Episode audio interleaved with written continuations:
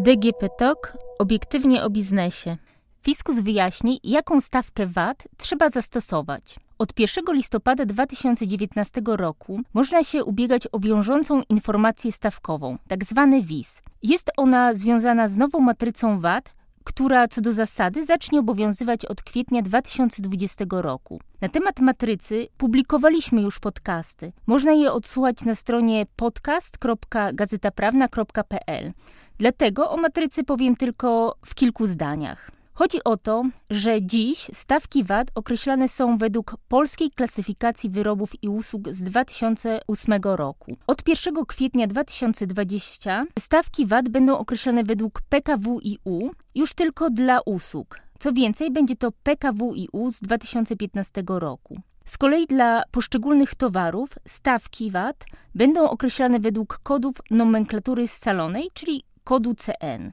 Aby upewnić się, jaką stawkę VAT trzeba zastosować, od 1 kwietnia 2020 już dziś można wystąpić o WIS. Nie można uzyskać takiej informacji odnośnie stawek obowiązujących obecnie aż do końca marca 2020 roku. Wyjątek dotyczy wszystkich wydawnictw książkowych, książek, broszur, map i wydawnictw prasowych, gazet, dzienników, czasopism, niezależnie czy są drukowane na nośnikach fizycznych, np. dyskach, taśmach, czy w formie elektronicznej, np. w formie e-booków i e-prasy. W tym zakresie bowiem, jako wyjątek, matryca stawek VAT już obowiązuje. Od 1 listopada 2019 roku wydawnictwa drukowane oraz na nośnikach fizycznych jako towary na potrzeby stawek podatku są identyfikowane już według kodów CN.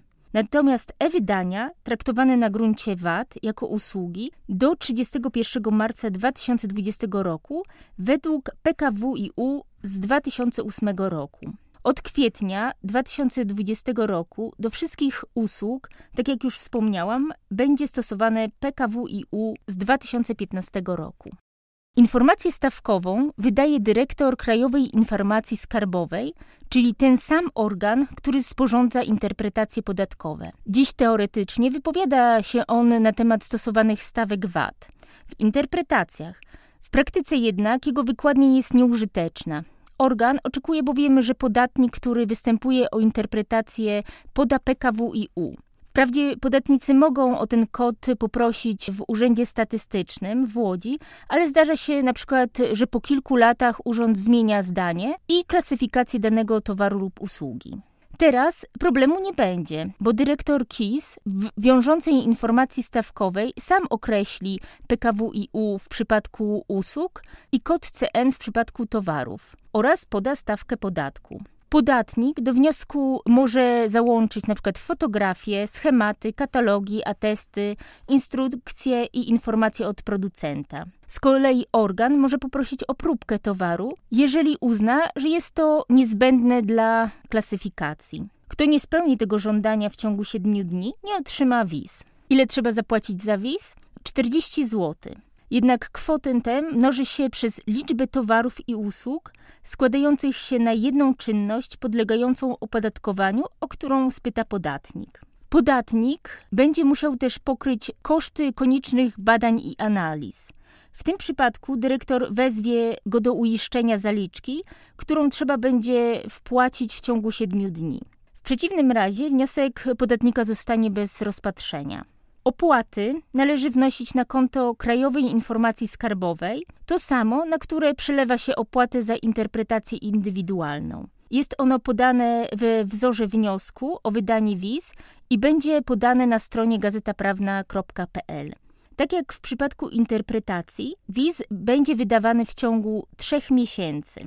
Informacja będzie publikowana w Biuletynie Informacji Publicznej na stronie dyrektora KIS. Co istotne, wiążąca informacja stawkowa będzie chroniła podatnika, dla którego została ona wydana, odnośnie czynności, które zostaną wykonane po dniu, w którym wiz zostanie doręczona, i w odniesieniu do innych podmiotów korzystających z wiz, w odniesieniu do tych czynności, które zostaną wykonane po dniu zamieszczenia informacji w BIP.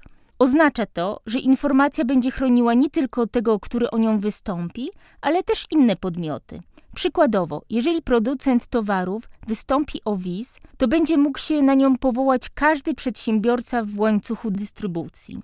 A kto w ogóle może wystąpić o wiz? Po pierwsze, podatnik posiadający NIP, po drugie, inny podmiot, który na przykład chce importować towar. O informację może też wystąpić podmiot, który udziela zamówienia publicznego. Jeszcze kilka praktycznych informacji odnośnie informacji stawkowej. Wszystkie wnioski o wydanie wiz należy wysyłać na adres Krajowej Informacji Skarbowej. Ulica Teodora Sixta 17, kod 43300, Bielsko-Biała.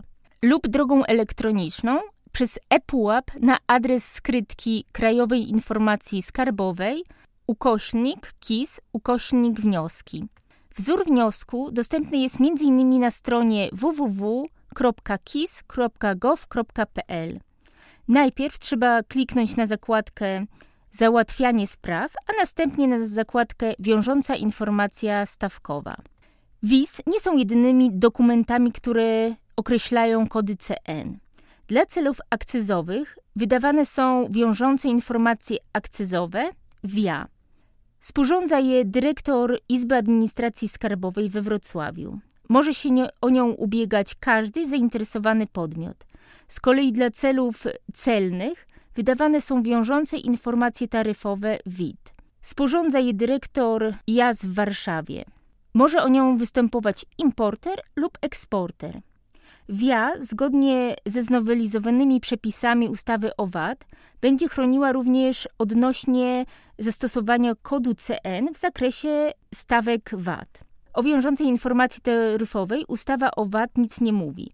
Jednak na konferencji prasowej w Ministerstwie Finansów przedstawiciel resortu zapewnił, że organy nie będą podważać własnych decyzji, niezależnie który organ je wydał.